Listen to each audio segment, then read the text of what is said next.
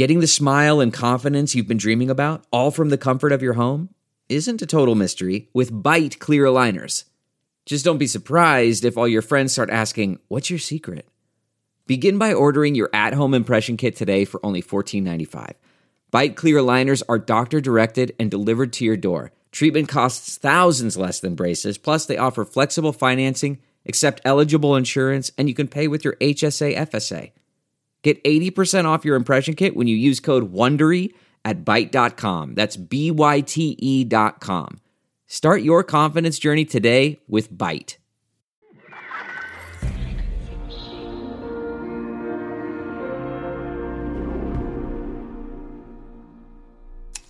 On June 23, 1972, a piece of legislation quietly made its way to the desk of President Richard M. Nixon for signature. Only a handful of women knew what was in this bill. This, according to the women who lived it. They didn't even lobby on behalf of the bill because they knew if they did, people would find out what was in it and they'd move to get it killed. So the bill passed under the radar while nobody was looking. And it was only this handful of women who knew the eventual scope and long term implications of this new law, that it would impact millions of women's lives, requiring gender equity in hiring and admission practices on every college campus in America.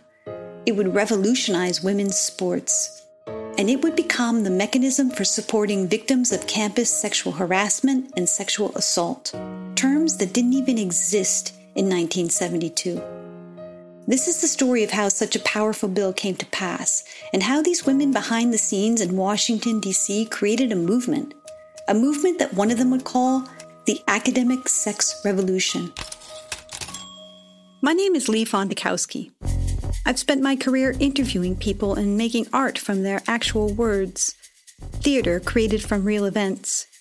It's a form of storytelling in which I conduct research and interviews, and then an ensemble of actors bring the story to life. I'm Mercedes Herrero. I'm Amy Hill. I'm Samira Wiley. I am Margot Hall. I'm Jodie Foster. It's an audio theater, a theater that will take place in the space between us.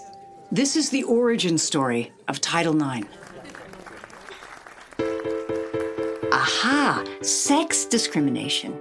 And this is a relatively new word, and it names what's been happening to women. I walked the floor and cried as I wrote it. She was gender queer before we had a term for that. The emergent, revitalized women's liberation movement is no historical accident. The shit hit the fan upon passage when men's revenue producing sports, i.e., football, discovered the implications. For 30 years, we have constantly needed to be on guard to defend it.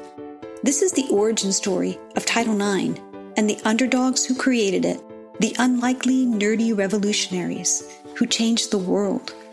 It's nearly 50 years later, and the history of Title IX is still unfolding.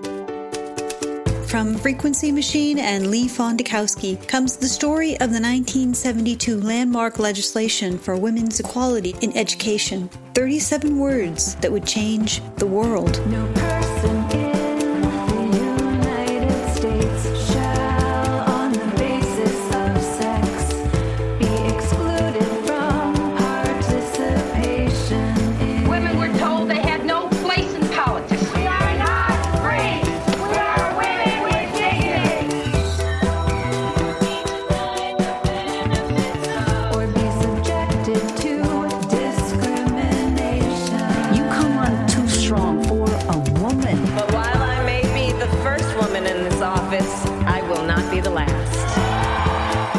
Join me and an ensemble of actors as we discover the stealth politics of Title IX. This is Feminist Files. To hear this amazing story, follow Feminist Files on Apple, Spotify, or wherever you get your podcasts.